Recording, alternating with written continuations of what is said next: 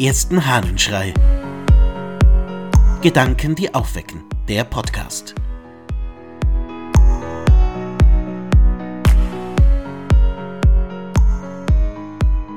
Das Wunderdenken.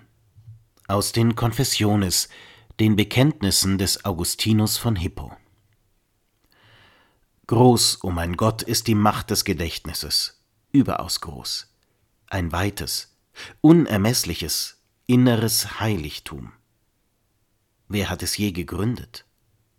Und das ist eine Kraft meines Geistes und gehört zu meiner Natur, aber dennoch fasse ich nicht ganz das, was ich bin.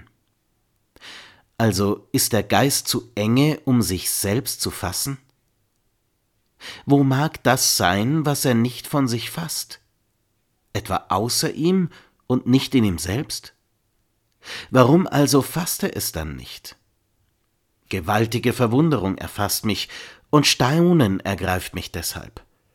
Und die Menschen gehen und bewundern die Höhen der Gebirge, die gewaltigen Wogen des Meeres, den breiten Fluss der Ströme, den Umfang des Ozeans und den Umlauf der Gestirne.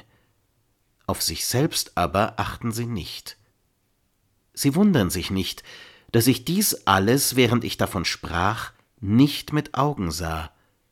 Und doch würde ich nicht davon sprechen, wenn ich nicht Berge und Fluten und Ströme und Gestirne, die ich gesehen, und den Ozean, von dessen Vorhandensein ich nur gehört habe, innen in meinem Gedächtnisse in ebenso gewaltiger Ausdehnung wie draußen in der Wirklichkeit erblickte. Und doch habe ich diese Gegenstände nicht etwa, als ich sie mit meinen Augen sah, in mich aufgenommen. Auch sind sie gar nicht selbst bei mir, sondern nur ihre Bilder. Und ich weiß nur, welcher Sinn meines Körpers mir ihre äußere Form vermittelt hat. Was Augustinus da in seinen Confessiones beschreibt, lässt mich schaudern, wohlig schaudern. Der Geist des Menschen kann sich selbst nicht erfassen. Und doch ist der Geist des Menschen fähig, über so vieles zu sprechen, was gar nicht in ihm drin ist. Und warum, sagt Augustinus, bewundern die Menschen die Berge und Gestirne, den Ozean und was auch immer an Gewaltigem und nehmen gar nicht wahr, welch gewaltige Macht sie in sich haben mit ihrem Gedächtnis, wie das funktioniert und wie das läuft wie sehr der Mensch sich selbst ein Wunder ist. Bist du dir dessen bewusst? Bist du dir bewusst, wie dein Gehirn funktioniert?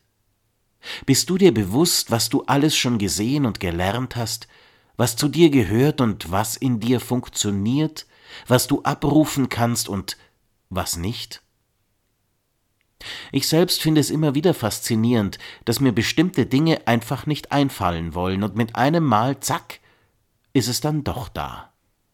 Wie funktioniert dieses Gehirn?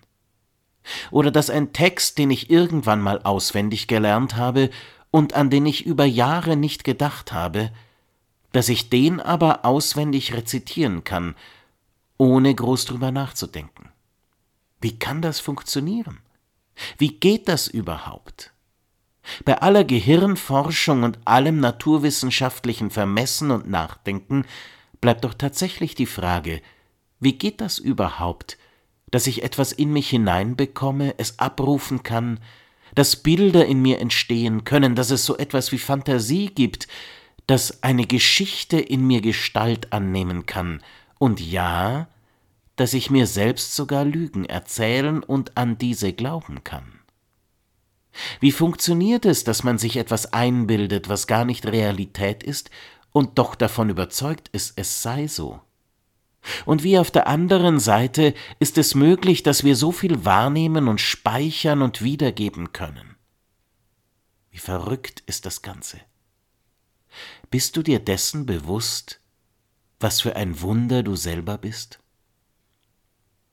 Ich möchte dir einen Tag vorschlagen, an dem du über das Wunder nachdenkst, das du bist, mit dem Geist, den du hast, mit den geistigen Fähigkeiten, die du hast, mit den Bildern, die in dir sind, mit deiner Fantasie dir entstehen lassen kann, mit all dem, was du denken kannst.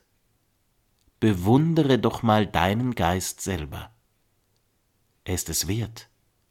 Es ist ein ganz großer Ausflug zu den Höhen der Berge, zu den Weiten der Gestirne und zur Unermeßlichkeit des Ozeans. Dahin nämlich geht ein ganz wunderbarer Weg. In diesem Sinne wünsche ich dir einen wunderbaren Tag. Dein Ludwig Waldmüller